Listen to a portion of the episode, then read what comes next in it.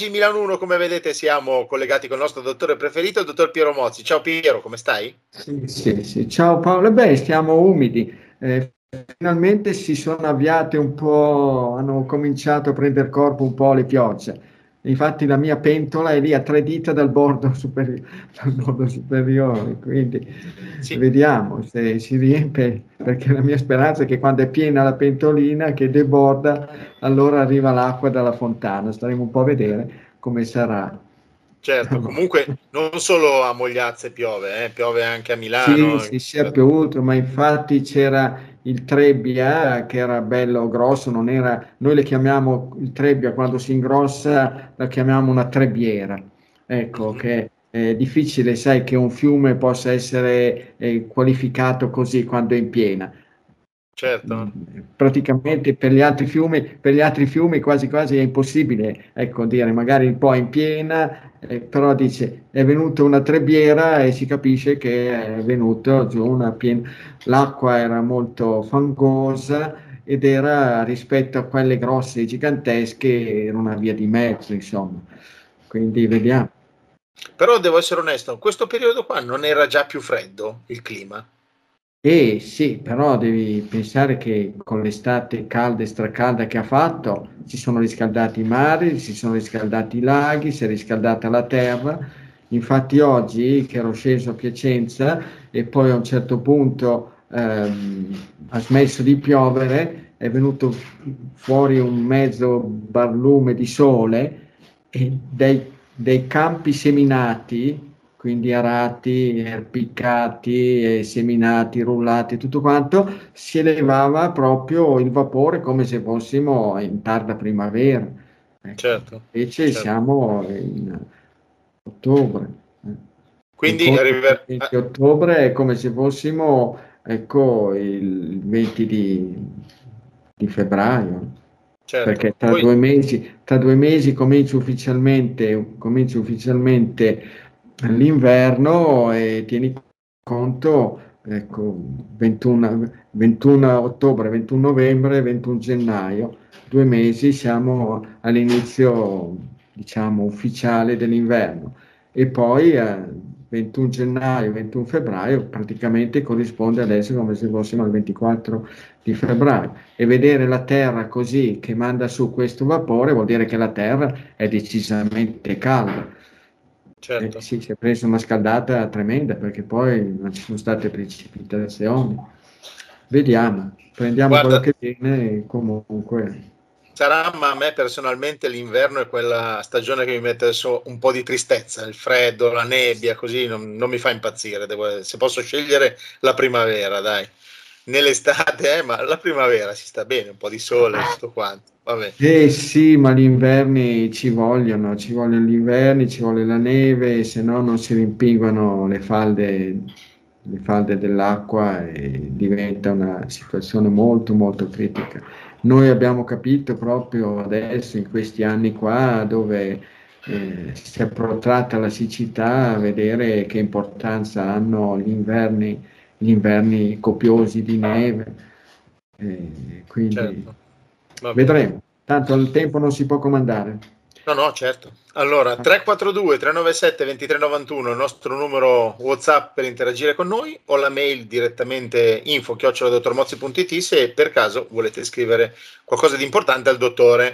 Non riempitegli la mail di cose, diciamo, futili, eh, che siano domande eh, vere, che, che ha problemi, diciamo, importanti. Eh, sì, ma però nostra... le persone devono capire che io non ce la faccio a dare risposta a tutte le persone, anche perché devo poi scegliere quelli che hanno problematiche, problematiche severe. Eh, comunque le persone, se imparassero a leggersi un po' attentamente quello che c'è scritto adesso sulla nuova versione del libro della dieta, e quello che c'è scritto sul libretto del Covid, che non è solamente per problemi legati al Covid, ma va bene anche per le malattie degenerative, malattie immuni, malattie, eh, forme tumorali, ma le persone credo che se la potrebbero cavare Poi devono capire una cosa però fondamentale, che Piero Mozzi non è detentore di verità assoluta, perché c'è qualcuno che pensa che magari ecco, che rivolgendosi a me vuol dire risolvere, risolvere tutti i problemi di questo mondo, dalle malattie più terribili e tremende fino anche magari certo quelle più semplici che più facili. Io ci metto tutta la mia buona volontà, la mia conoscenza, la mia esperienza e poi però ci sono magari situazioni che non sempre si riescono a risolvere, perché se no vorrebbe dire che sono ecco, non, non Pietro Mozzi, ma San Pietro. Quindi, ecco, allora la storia è un po' diversa. Certo, vabbè, comunque guarda, personalmente anch'io ricevo sul WhatsApp di Milano 1 tanti messaggi di persone che non hanno problemi, ma dicono grazie al dottore ho risolto tutti i miei problemi, quindi alla fine fiera e ti dico, eh, oggi sul WhatsApp abbiamo 3400 messaggi. Ovviamente non riuscirò mai a leggerli tutti. Piano piano si, si va avanti, non è che però dovete capire anche questo. Eh, per, quello, per, quello, che dico alle persone, soprattutto quelle che sono in località, in zone non distantissime dai, dai luoghi, dai posti dove facciamo le conferenze, perché dagli incontri pubblici, nelle conferenze, da tutte le domande che le persone pongono, fanno e via dicendo, si può capire, si possono imparare tante tante cose. Quindi, certo. Certo. Va bene, la prossima conferenza sarà a Ferrara, quindi, eh? 18 sì, sì, novembre. Sì, la, prossima, la prossima sarà a Ferrara e andiamo a vedere a Ferrara, così andiamo a dare solidarietà a Monio Vadia Monio Vadio sai che si è dimesso da direttore del teatro per le sue dichiarazioni di grande onestà intellettuale, morale intellettuale, lui da ebreo che ha, ha detto delle, delle, cose eccezionali e che sicuramente in questa fase qua di, di farabutti ideologizzati al, al 1000%. Sì, sì. Va bene. Va bene. Iniziamo Quindi, la puntata con le nostre sì, dediche? Con Julian Assange. Pensa, eh, ieri mattina su Radio Rai 1 eh, c'è una trasmissione giù la maschera condotta da Marcello Foa. E hanno dato molto spazio a Julian Assange nella seconda parte. Questa trasmissione è dalle ore 9 circa del mattino fino alle ore 10 e mi sono stupito, eh, però appunto bravo, bravissimo questo conduttore Marcello Foa perché adesso di questi tempi proprio sono poche, poche le persone oneste oneste, democratiche, civili, ecco, che parlano di Julian Assange. Poche nel senso quelle che hanno in mano le redini, diciamo, del potere, le redini dell'informazione, tutto quanto, se ne sono scordati. Continuano a fare chiacchiere, a parlare, ecco, del, vedi bene, i premi, i premi Nobel eh, che vengono dati prima a chi è un, diciamo così, che all'interno della Russia eh, non è proprio tanto accondiscendente con la linea governativa, oppure in, in Iran eh, chi eh, è praticamente ecco, oppositore dei governanti iraniani, che capisco ci sono cose decisamente, decisamente da cambiare, da modificare, basta rendersi conto quello che è successo in Iraq, dove si voleva portare la democrazia e si è portato il casino tutto spiano, gli orrori, le cose terribili e tremende Ecco, Biden adesso a distanza di anni viene a fare il mea culpa dicendo agli ebrei di Israele di non fate come abbiamo fatto noi in Iraq, che ci siamo fatti prendere la mano dalle cose incredibili, sì, sì. per non dire quello che hanno messo in piedi in, in Libia, cose, cose veramente. È che certo. mia colpa non è che vuol dire che poi uno prende, fa le valigie e basta e fa di tutto per ripristinare l'equilibrio che c'era, che era un equilibrio sicuramente non perfetto, ma era un equilibrio decisamente meglio rispetto a quel disequilibrio che poi è stato creato da eh, questa banda di farabuti planetari. E che forse con, si continua a creare. Perché... Ah, certo, certamente. No, non mi sembra di vedere molto equilibrio eh, nel mondo in questo momento. Però, no. Quindi, Julian Assange, e eh, niente, vedremo. Vediamo. Certo. Prima o poi, certo. in ogni caso, non potranno andare avanti a lungo. O lo faranno o lo faranno fuori in un modo o in un altro, faranno come era successo ad Osho Rainesh, ecco che era stato hai presente Raines? Sì, sì. Quella, sì, che aveva creato quella comunità nel, nell'Oregon, se non sbaglio, lui dall'India si è trasferito negli Stati Uniti, poi va bene, eh, il governo americano approfittando di alcuni farabutti che lo contornavano, fatto sta che l'ha preso, l'ha incarcerato, probabilmente l'hanno contagiato, contaminato con sostanze chimiche tossiche o roba del genere, poi l'hanno, l'hanno lasciato andare, ma poi è morto dopo poco tempo. Quindi... Sì, sì. sì. Va bene, eh, anzi va male. E poi c'è il, la questione della Palestina, la, Medio Oriente. Seconda dedica, la seconda dedica, cosa vuoi mai? La seconda dedica l'abbiamo sempre fatta al popolo palestinese. E eh, insomma, io mi stupisco però di una cosa, come mai appunto non viene dato un premio Nobel speciale, diciamo un premio Nobel generale, proprio allo Stato di Israele, eh, perché sono, sono stati bravi, bravissimi, hanno superato ampiamente, grandemente i maestri che hanno avuto 80 anni fa circa. Li hanno superati. Attualmente ci sono dei numeri importanti. Sì, sì. Sono stati uccisi in modo proprio farabutti da delinquenti, 40 bambini, in un, in un kibbutz lì in prossimità del, di Gaza, 40 bambini. Ma ad oggi i morti dei bambini, dei ragazzini, dei minori si aggirano, si aggirano sui sopra i 1600. Si stanno avvicinando ai 2000 il che vuol dire che se fossero 1600 vuol dire il rapporto di 1 di 1 a 40. Per 40 bambini uccisi, 1600 palestinesi, minori, bambini uccisi, senza quelli che moriranno negli ospedali perché adesso li stanno lasciando senza più luce elettrica da una settimana in più, senza più carburante, senza, per cui senza più elettricità, senza niente.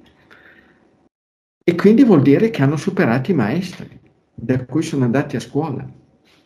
E qui bisognerebbe dargli un premio. Adesso tutti quanti vanno, vanno in Israele, oggi c'è andato anche Macron, vanno in Israele, ecco, c'è stata la nostra signora dei, ecco, delle cucurbitacee miracolose e andate, vanno a dare solidarietà a questi massacratori, a questi barbari. È proprio, proprio una cosa che, che mi fa inorridire. 1600 bambini, più di tutti i morti in totale ebrei, certo. abitanti, abitanti dello Stato nazifascista ebraico di Israele. È incredibile. E nessuno che inorridisce, nessuno. Ce n'è uno che forse, e mi sono stupito, ma poi pensandoci bene ho detto, ma Michel, praticamente il ministro degli esteri dell'Unione sì. Europea, che se fosse forse lasciato libero di esprimersi, forse direbbe delle cose con molto buonsenso e con molta umanità, perché qua si tratta proprio di tirare fuori l'umanità È tutto lì. Sì, sì. Pensa, è come se praticamente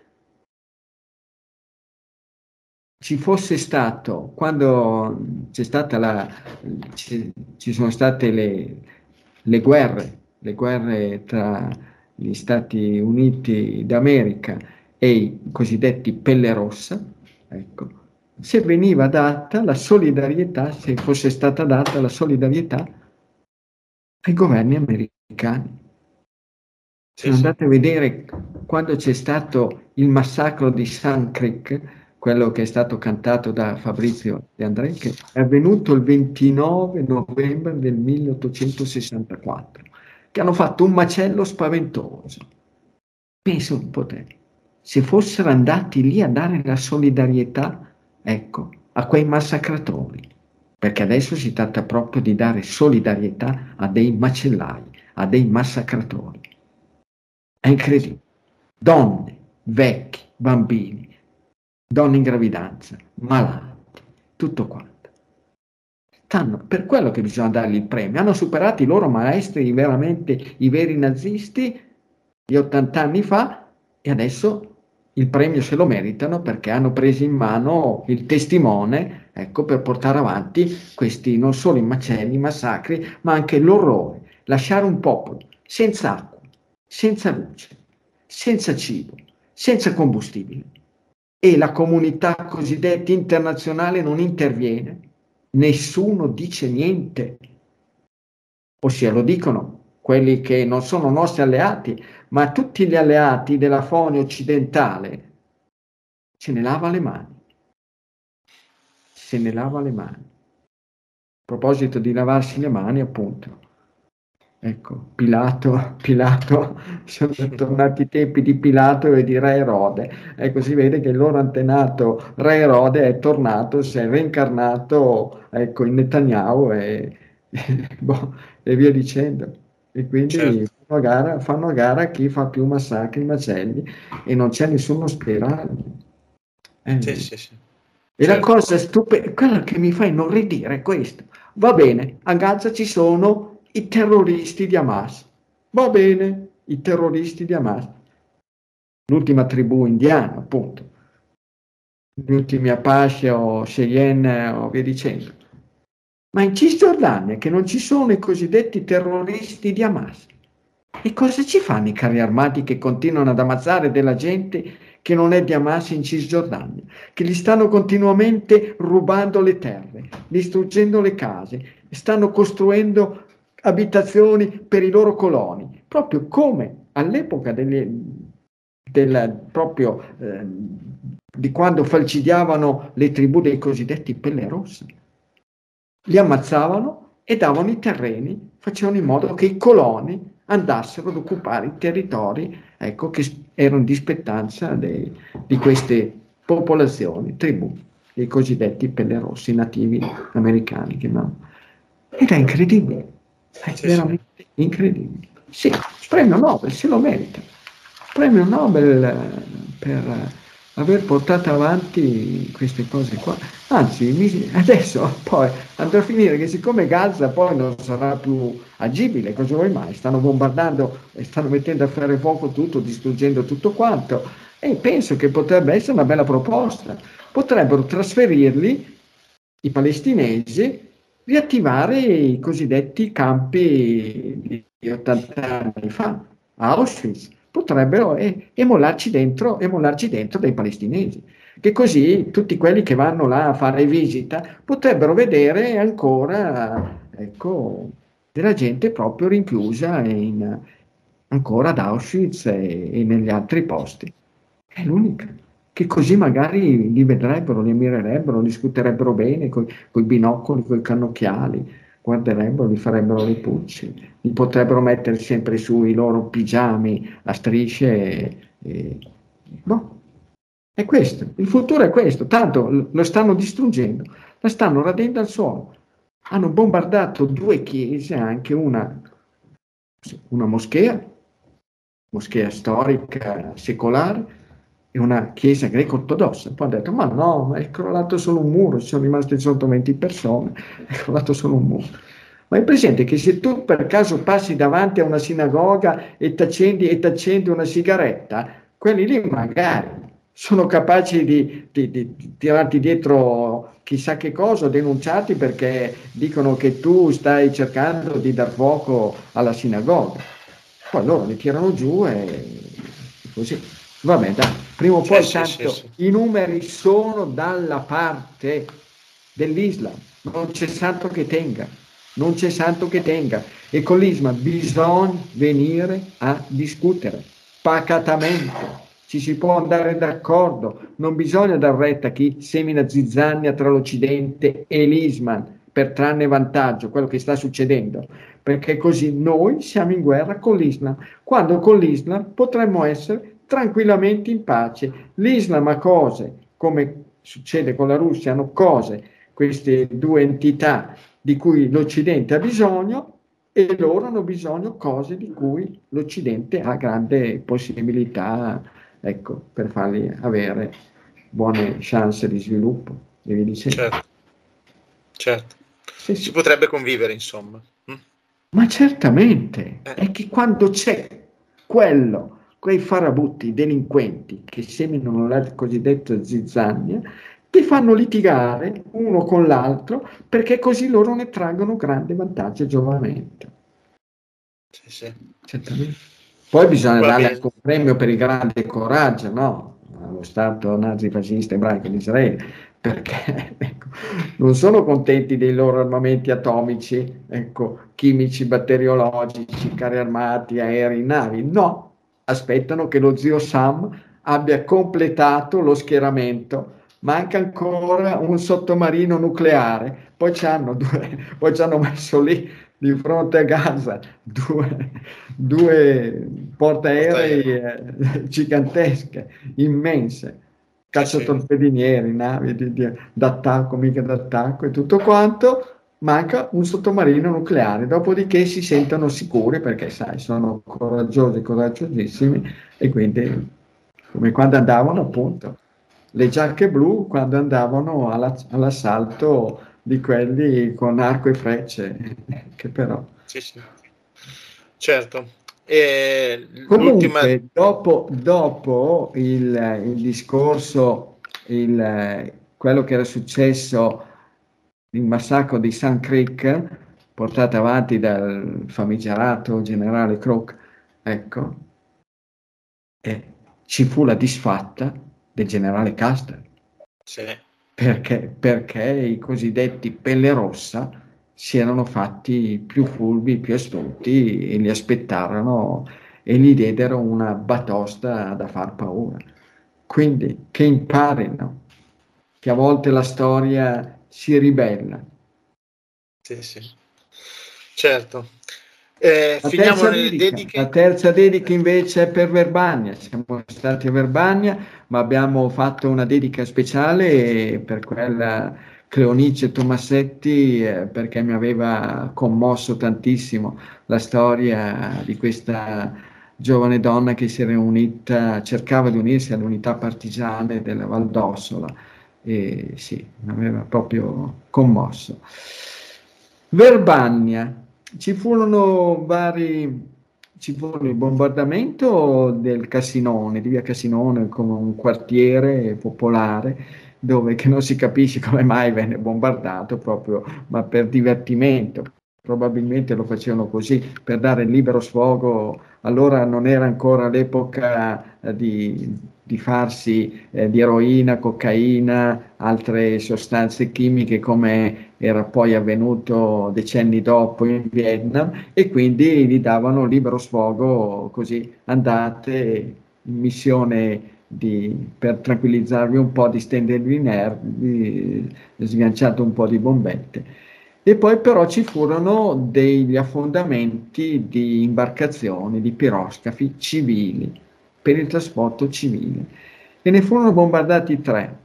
Uno dei tre, per fortuna, che era ormeggiato vicino a Luino, e il piroscafo Torino era ormeggiato, venne affondato, ma non aveva, non aveva su passeggeri, per fortuna. Invece, il, quello eh, i due piroscafi, quelli sulla sponda eh, piemontese, il piroscafo Genova, che venne bombardato praticamente il 25 settembre del 44 e dopo poche ore sull'altra sponda venne affondato appunto il Torino senza... e quello Genova, eh, su Genova ci furono 34 morti. Praticamente questi piroscafi facevano la spola tra la sponda piemontese e la sponda lombarda perché in mezz'ora praticamente senza dover fare il giro dell'Oca che allora ecco, i trasporti non erano così facili e insomma frequenti come adesso per cui attraversavano il lago. E il giorno dopo ci fu invece il mitragliamento e praticamente l'affondamento del piroscafo Genova con eh, il piroscafo Milano con 26 morti quindi non, non ne fregava niente di attaccare, di attaccare imbarcazioni civili, dedite, come già ne avevamo parlato, sul, sul battello che attraversava il lago di Iseo. Anche sì. quello lì ne avevamo parlato un po' di qualche mesetto fa. E niente, e cosa vuoi? È così, la storia, queste cose qua passano, passano sotto silenzio, inosservate, nessuno più ne parla, a scuola non hanno mai insegnato nulla di queste cose qua e allora staremo un po' a vedere che cosa passa, passa certo. il convento. Certo. Te la passione della storia ce l'hai sempre avuta? Sì, beh, storia eh, mi è piaciuta, mi piaceva sia storia che geografia, non andavo d'accordo con matematica, con chimica, fisica, ma storia e geografia sì, mi hanno sempre appassionato. Geografia fin dalle elementari proprio. Eh, ok, strano perché uno che poi fa medicina eh, matematica, chimica, eh, dovrebbe... No, eh, sì, matematica, chimica, ma più che altro magari biologia, eh, sì, sì, sì, sono... Va bene, va bene. La medicina è un qualcosa di complesso, di qualcosa di una sfera, una sfera che ingloba tante tante cose, anche certo. chimica, anche matematica eh, certo. Sì. Beh, ma, ma medicina... statistica va bene. ma scusami, eh, medicina è una materia che poi non si finisce mai di imparare perché c'è sempre qualcosa no, che si infatti, sviluppa. No? Ma medicina è una cosa, uno anche quando arriverà alla fine dei suoi giorni avrà delle cose da imparare. E magari certo. nell'aldilà, nell'aldilà vedrà delle cose che avrebbe potuto mettere mettere così in, uh, nel suo bagaglio durante la vita sì, reale. Sì. Certo, ma guarda, ti dico, oggi ho visto un telegiornale e parlavano dell'intelligenza artificiale e dicevano che tra pochi anni, circa 5-10 anni, ci saranno tanti posti di lavoro via perché arriverà questa eh, intelligenza artificiale. Sì. Io onestamente fa anche un po' paura questa cosa qua dell'intelligenza artificiale certo. perché sì, eh, sì. Vabbè, poi vedremo, vedere però. con l'intelligenza artificiale, sai, come la storia, la storia di tutto quanto, internet, i cellulari, i telefoni, gli smartphone, tutto quanto, e poi ti accorgi che razza, certo. che razza di vaso di Pandora è stato, è stato aperto. Sì, sì, che razza di vaso di Pandora. Quindi, certo. ma e, e, a proposito della Palestina, ho, tirato, ho, ho ascoltato una, una frase eh, in una trasmissione radiofonica, qualcuno che ricordava un, un motto di Giulio Andreotti.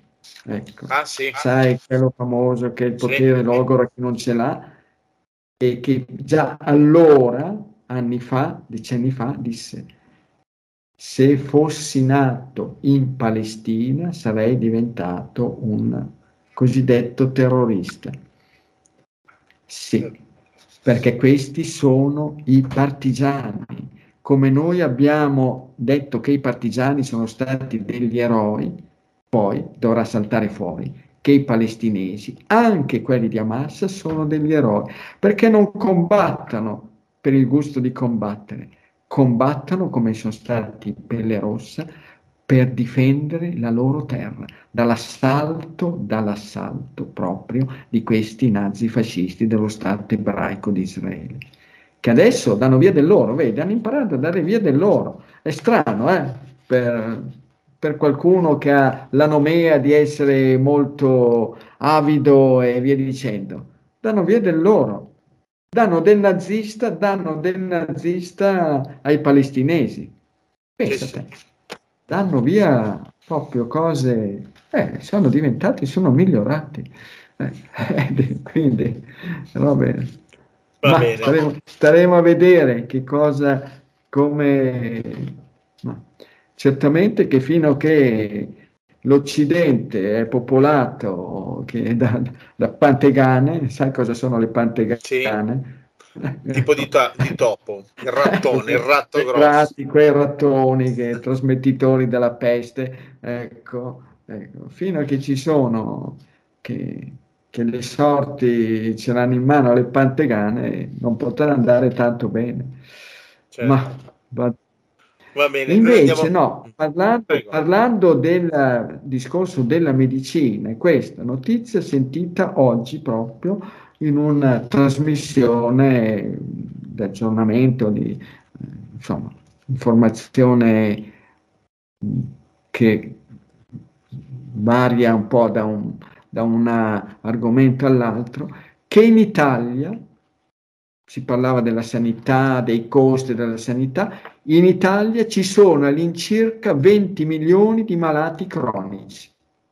Quindi dimmi te Paolo, che futuro può avere un popolo, una nazione che su 60 milioni un terzo sono malati cronici? Siamo, siamo destinati al fallimento. E poi l'altra notizia oggi di un eh, nostro caro, carissimo amico che abita a Como, che è andato per eh, prenotare una visita oculistica non gli è stata fissata la data perché non è ancora stata aperta l'agenda per il 2025. Quindi ah. pensa a te, per il 2000, ecco, vedi? Sì, per sì. forza, se tu dai barcate di soldi all'Ucraina, barcate di soldi buttati via, ecco, poi la coperta non può coprire. Eh, certo e certo. inevitabilmente, ineluttabilmente, ecco, ci vanno di mezzo quelli che hanno realmente bisogno qui.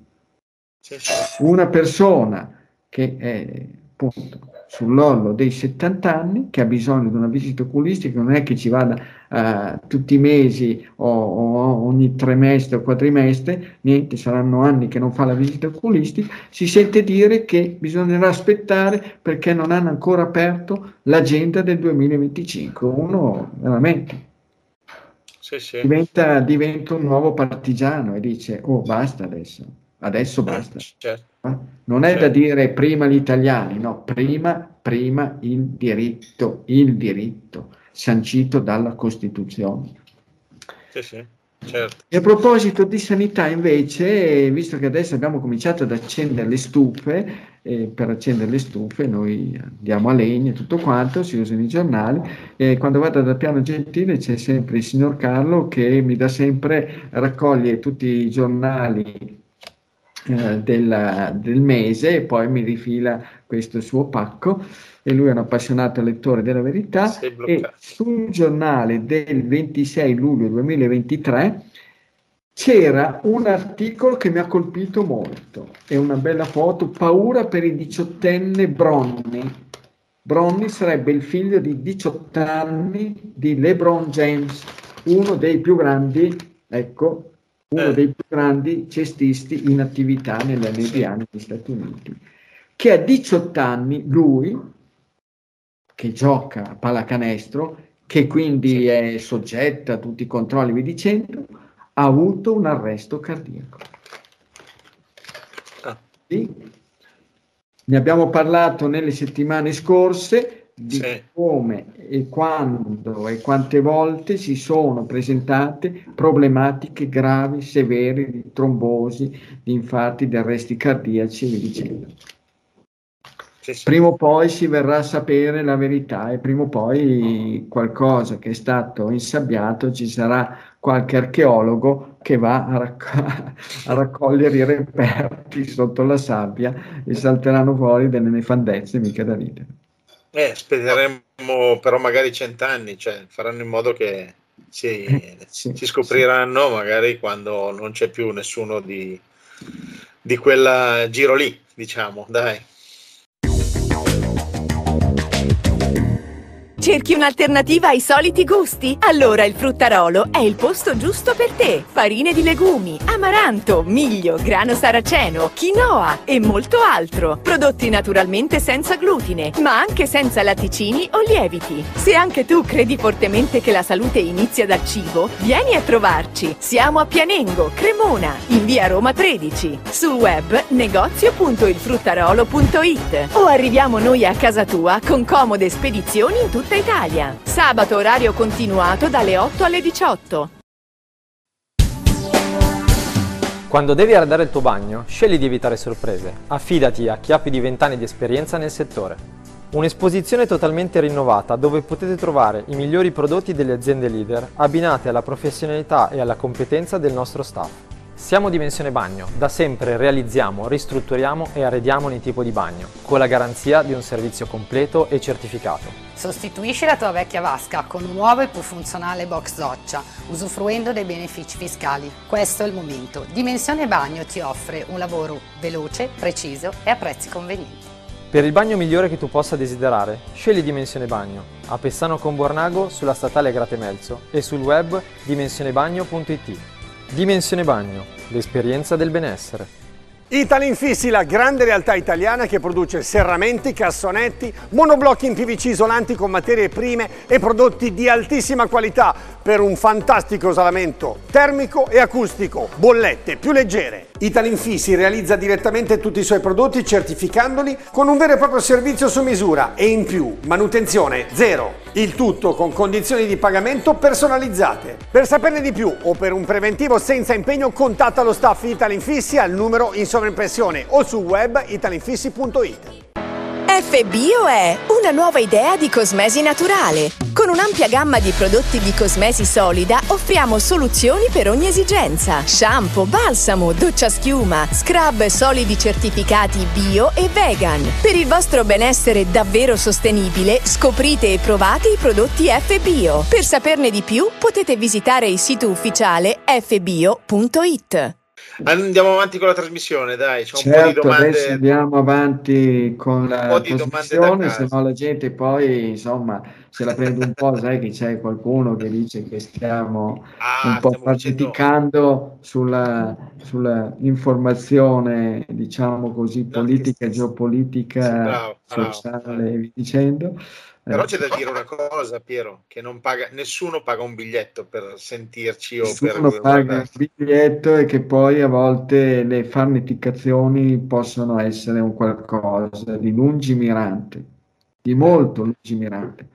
Sai. Va bene, però voglio dire, non, non, obblighiamo nessuno ad ascoltarci, giusto? Certo. In teoria potremmo anche essere solo io e te che ci parliamo, io e te e basta. Poi se c'è la gente che ci vuole seguire, ci segue, se no non c'è mica nessun problema. Basterebbe, no. sì.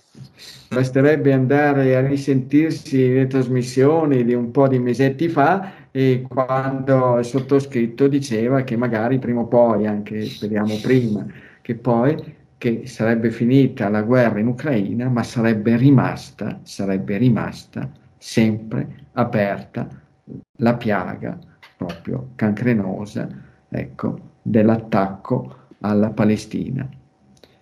Sì, sì. E poi come se qualcuno avesse, avesse, una sfera di cristallo, perché sono 50 anni da quando bene o male, un po' anche qualcosina in più, anche 53, l'età di un po' di ragione eh, diciamo così, politica e sociale, ecco, che vedo e ho visto che ciclicamente questa piaga si apre e viene fuori il marasma, viene fuori tutto il pus che contiene. Certo. Bene, diamo un po' di risposte alle aspettative delle persone. Allora, un po' di domande. Eh, due, le prime due che ti faccio però sono un po' aperte. Diciamo, la signora Lorena ha scritto, da, scrive da Macerata, è gruppo 0, eh, 61 anni, altezza 1,64 m, pesa 61 kg. Dice che spesso le capita di avere reflusso gastrico, però non riesce a capire a cosa sia dovuto il reflusso gastrico. Il reflusso gastrico perché arriva? Piero? Eh, arriva perché uno ha buttato giù degli alimenti che non tollera e lo stomaco si ribella. Poi nelle persone di gruppo zero è abbastanza rapida e veloce la manifestazione, il manifestarsi di questo reflusso gastrico. Basta che combini anche in modo sbagliato le cose. Basta un minestrone brodoso, se poi c'è dentro un pezzetto o due di patata, ancora di più.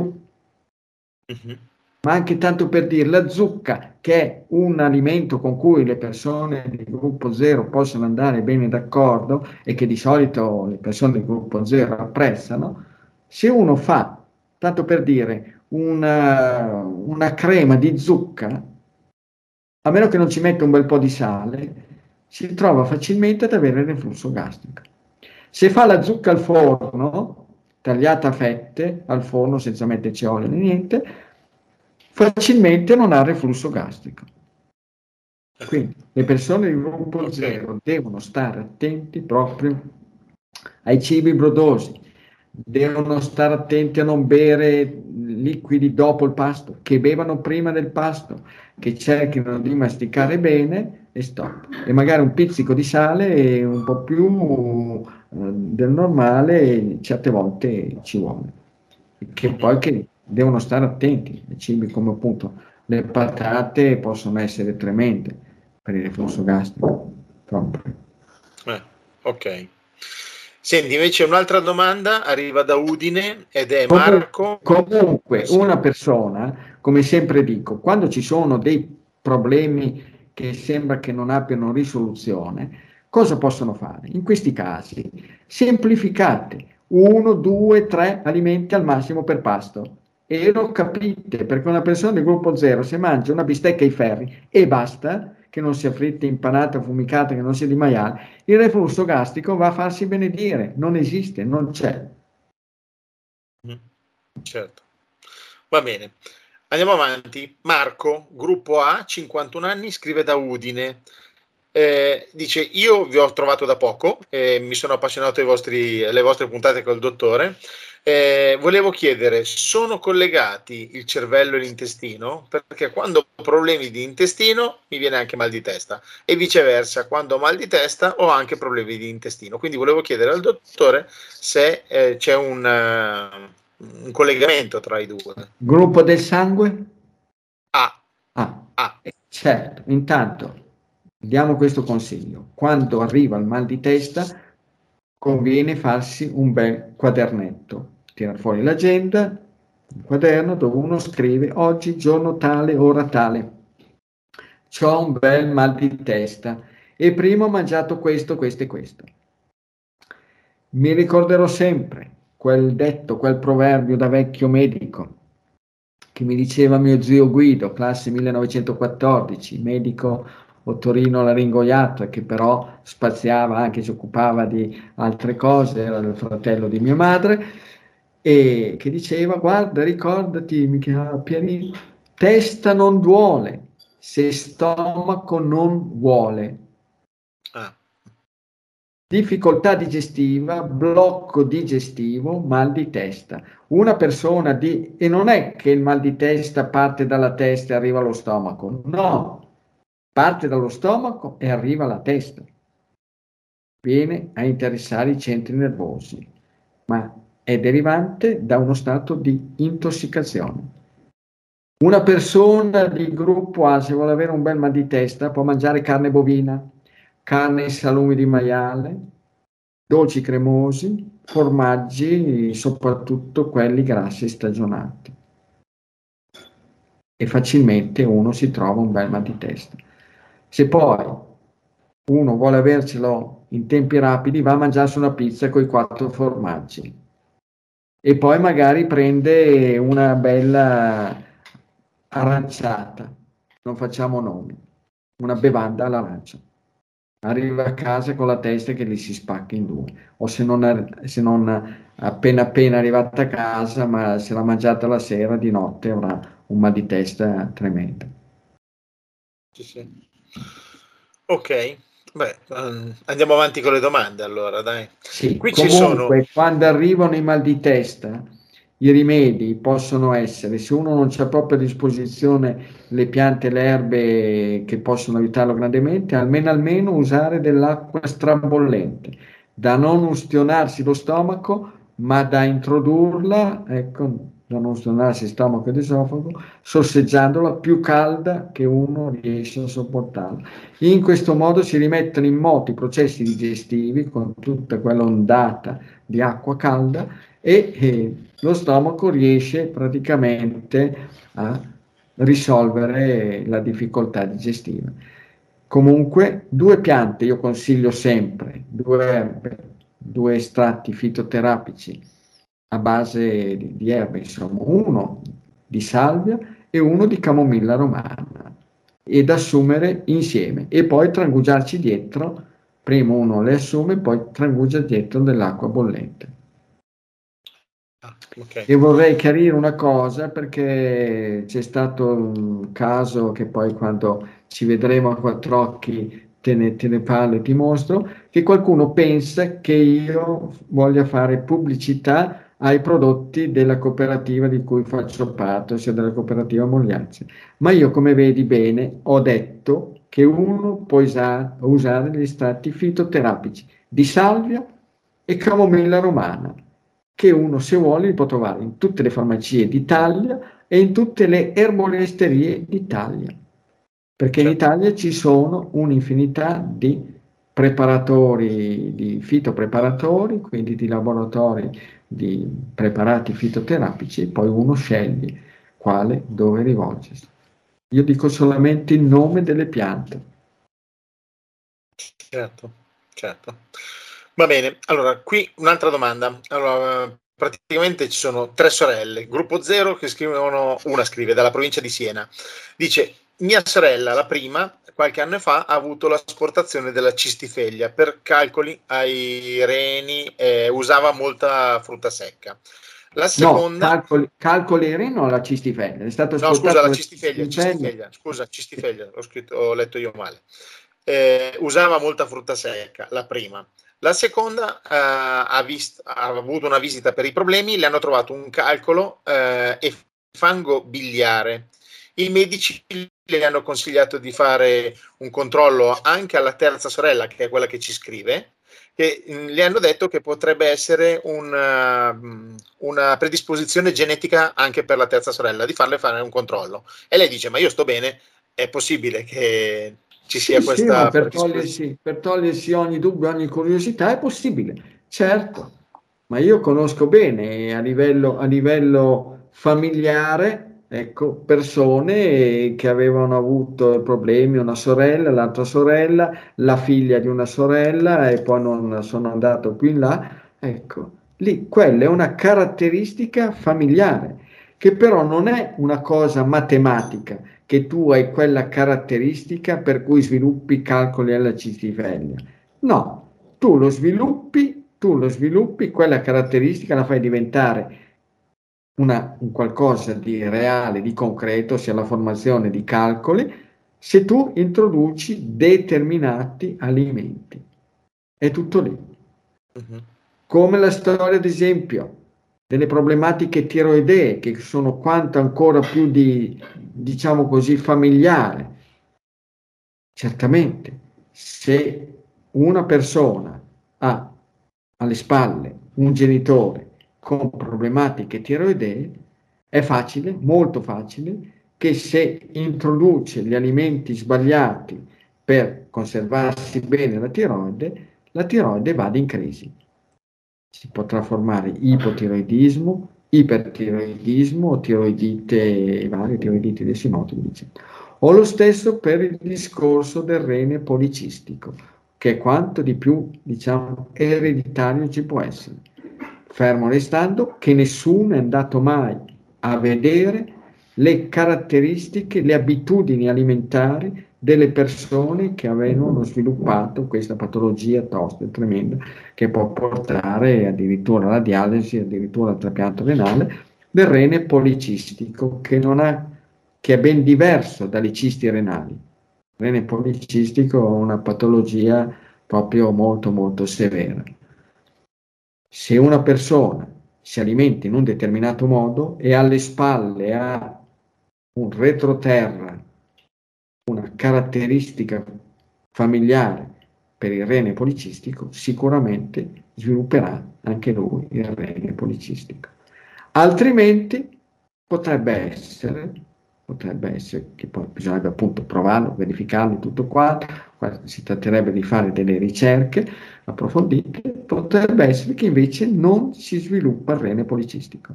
Questo dovrebbe essere materia di studio per dei bravi studenti di medicina eh, che magari quando c'è da fare una tesi potrebbero indirizzarsi verso questo settore.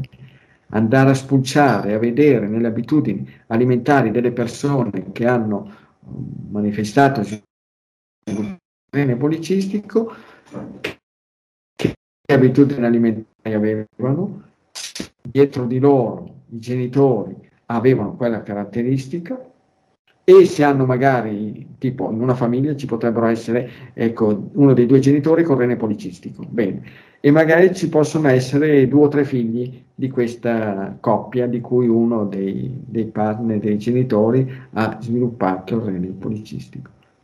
E se i figli, magari, se nei figli si presenta in tutti e tre, oppure in uno sì e in un altro no, e in un altro magari anche lui sì o anche lui no. Queste dovrebbero essere materie da approfondire, da dare in mano proprio a dei giovani Sherlock Holmes che vogliono indagare proprio in un, in un settore dove nessuno ci ha ancora messo il naso.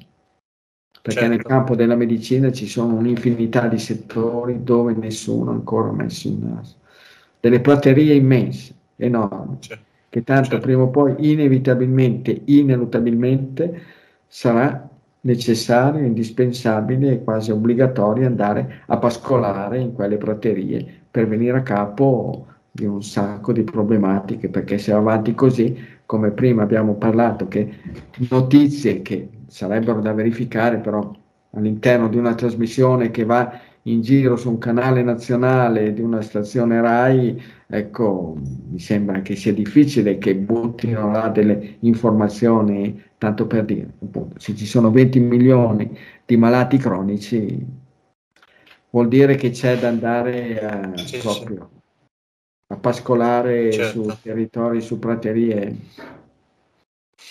Certo.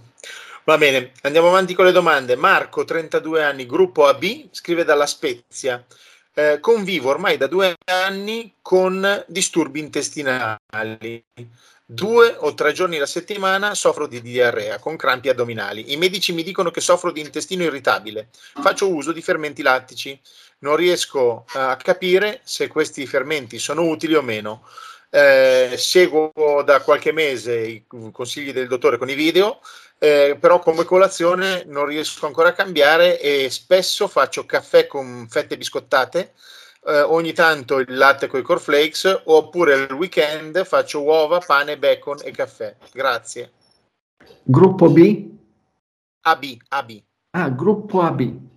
Sì, eh, sì certo, eh, deve, deve stare molto attento eh, ma però sì, a uno gli dici, cioè, uno che va là dice eh, ho problemi di dire soffre di colon irritabile, ma cosa vuol dire? Di, capisco, colon irritabile cosa vuol dire? Il colon che si arrabbia, che si irrita, ecco, certo, ma forse sarebbe meglio semplificare le cose, dire soffri di colite, che ai miei tempi, ai tempi quando ho fatto l'università, il colon irritabile si chiamava colite, il che lo si capiva, cosa di, a cui sono stato anch'io soggetto di, questa problematica. Colite vuol dire infiammazione del colon, è molto più semplice invece che colon irritabile, perché se si irrita come te, Paolo Bobiese è irritabile.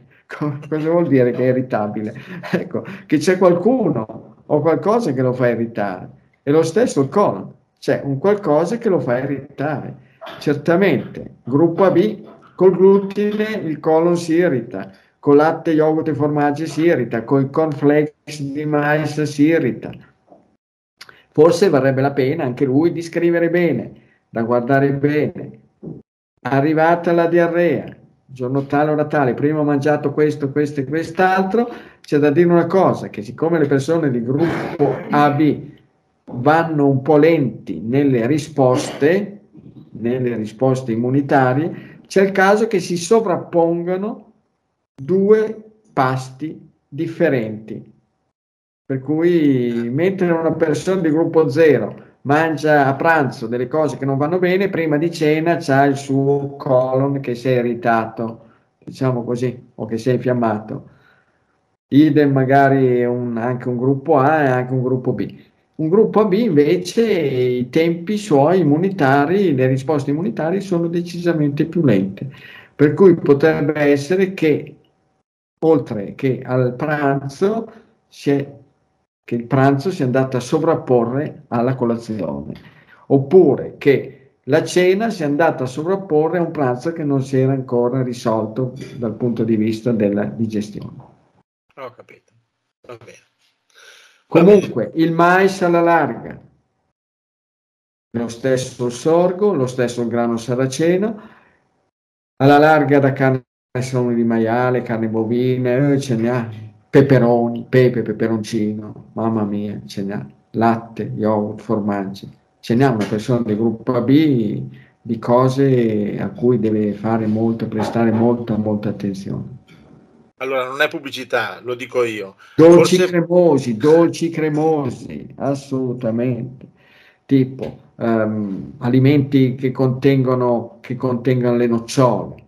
No, è una cosa una cosa tremenda. Ma anche i semi di girasole, i pinoli, i semi, i semi di zucca, pinoli magari neanche poi tanto, semi di girasole, semi di zucca, tante cose ripeto, lo dico io, non è pubblicità, però un consiglio a Marco gli dico se non l'ha ancora preso, preso di prendere il libro dietro del dottor Mozzi, è più facile di quello che sembra. Sì, poi sì. ci sono tanti schemi, tante cose può provare, no? Non è che, sì, sì, certamente, poi, sì, ma poi sapessi che è un investimento di poco costo che può dare degli ottimi, degli ottimi risultati. Sì, sia, sì, nel breve, no, sia, nel breve, termine che nel lungo termine. Ecco. Certo, no, no, ma perché lui ha scritto seguo i vostri video da qualche mese, eh, certo i, me- i, video sono comodi, ma il libro uno se lo legge quando vuole, no? Cioè anche un attimino, eh, è, è, è, sempre un, bel, un bello schemino. Eh, ancora uno te le leggo, Piero. Eh, Marta, che scrive da Bologna, un gruppo 0, 42 anni, chiede se lei si fa gli ole- oleoliti si li fa in casa. Però voleva chiedere a te se è meglio usare l'olio d'oliva o l'olio di girasole e ultimamente ne sta facendo uno con la salvia per fare dei massaggi rilassanti al cuoio capelluto e ti chiede va bene la salvia per il cuoio capelluto? Dove abita? A Bormio? A Bologna. Bologna. Ah, a Bologna, ho capito. Sì. Eh, ma adesso non è la stagione di fare gli oleoliti. Gli oleoliti si devono preparare d'estate perché devono stare esposti al sole. Sì. Ah. Ma, okay, sul... ma, meglio, ma meglio l'olio di girasole o l'olio, l'olio d'oliva? No, no, no, solo di girasole no. Di oliva, soprattutto extravergine, tutto no, perché poi ha un odore troppo forte e poi tende a incidere facilmente. Ma sul libro, sul libro Fitoterapia e gruppi sanguigni, ci sono spiegate tutte le tecniche per prepararsi da sé tutti gli oleoliti e tutti gli estratti, le tinture madri, cosiddetti estratti fitoterapici, per cui c'è quello lì. Sicuramente può usare l'oliva extravergine e un po' di girasole, se va d'accordo col girasole, che bene o male però per l'uso esterno non è come per l'uso interno, e, e quindi, oppure anche l'olio di vinacciolo. Mm-hmm. Sì, si può usare. Okay. fermo restando che il consiglio che do per la preparazione dei, degli oroliti è, è, sfruttare il periodo tipo da metà giugno, metà giugno, metà luglio, metà agosto, ecco, perché poi la salvia, la salvia c'è sempre. Bisogna... Eh sì. Io ce l'ho nell'orto, quindi vai tranquillo. Sì. eh, ma ascolta, un'altra cosa chiedeva la signora, hanno una scadenza gli oleoliti? Sì, beh, certo, l'importante, ad esempio, quelli che vengono prodotti qui a Mogliazze vengono inflaconati in flaconi di vetro scuro, il che è già un fatto più che positivo. Poi non si possono usare. Due anni tranquillamente durano, tre anni anche, quattro anni dipende come sono conservati. Quindi, ecco, ma... Certo. Beh, comunque due anni, tre anni è già tanta roba, non è che sono 15 giorni. Sì, ma certamente, certamente, eh. proprio... Va bene, va bene. Allora Piero, noi siamo diciamo in chiusura, poi ricordiamo sì. che venerdì sono Guarda, volevo, volevo che mi sono, mi sono preso un appunto, perché anche qua una sì. notizia che ho sentito, che ho sentito per radio, del, di Giorgetto Giugiaro.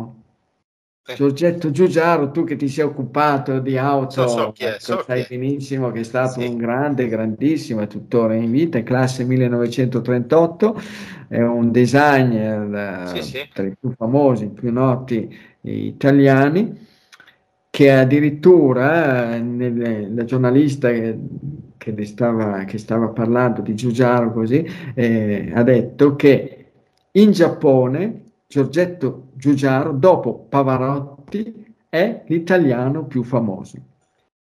E sai, questo bravo Giorgetto Giugiaro è entrato in Fiat da giovane, lo sai come? Come no. apprendista come apprendista e poi ha scalato tutti i gradini della scala sociale ed è diventato il grande, uno dei più grandi, grandissimi proprio designer di, di macchine, è stato designer di, delle macchine più prestigiose che sì, ci potessero essere. Sì, sì, macchine che valgono, che valgono barcate di soldi.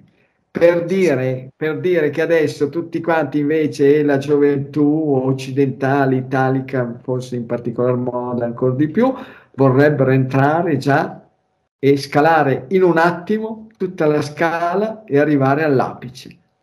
E Vabbè. non sanno che invece la, la, scala sociale ha bisogno per essere scalata di grande pazienza, perseveranza, costanza e abnegazione.